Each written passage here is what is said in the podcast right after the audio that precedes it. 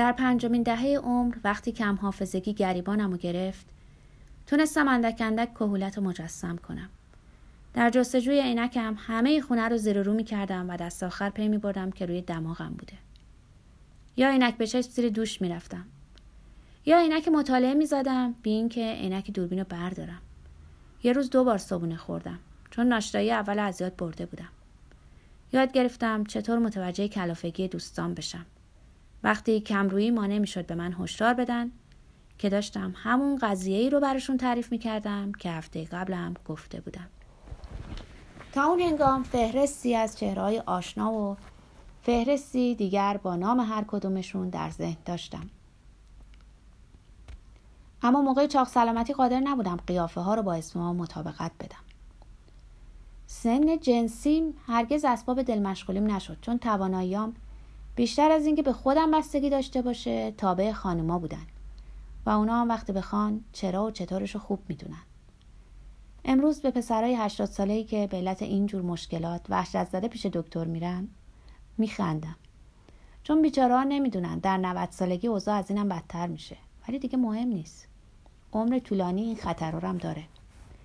در عوض آنچه باید به حساب پیروزی زندگی گذاشت ضعف حافظه اشخاص سال خورده است. که چیزای غیر اساسی رو فراموش می‌کنن اما به ندرت پیش میاد چیزی رو که براشون واقعا جالبه از یاد ببرن. سالی پیدا نمیشه که فراموش کنه گنجینش رو کجا پنهون کرده. با این تحملات و اندیشه های مختلف دیگه اولین چکنویس یادداشتم رو تموم کرده بودم که آفتاب میون درختای بادام پارک نورافشان شد.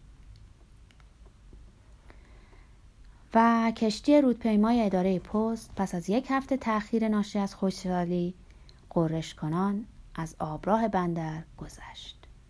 بی اختیار در دل گفتم 90 سالگی از راه رسید. هرگز نخواهم دونست. انتظارم ندارم بدونم چطور یادآوری این نکته التهاب آور. منو برانگیخت که به روستا کابارکاس تلفن بزنم و از اون کمک بخوام تا تولدم رو با یک شب عیاشی جشن بگیرم. سالا می‌شد که با جسمم در صلح و صفا بودم. اوقاتم به بازخونی بینظم آثار کلاسیک و گوش کردن به موسیقی باب طبع اهل فن در خلوت خونه میگذراندم اما تمنای اون روز چنان عاجل بود که پنداشتم پیغامی آسمانی است. پس از گفتگوی تلفنی نتونستم به نوشتن ادامه بدم.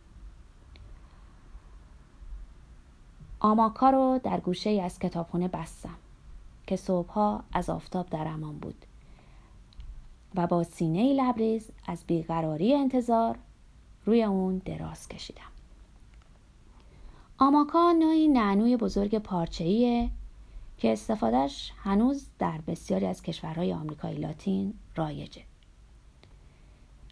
بچه سربراه مادری بودم که استعدادهای فطری فراوون داشت و ابتلا به سل در پنجاه سالگی اونو از پای در آورد و پدری پابند اصول که هرگز مرتکب خطایی نشد.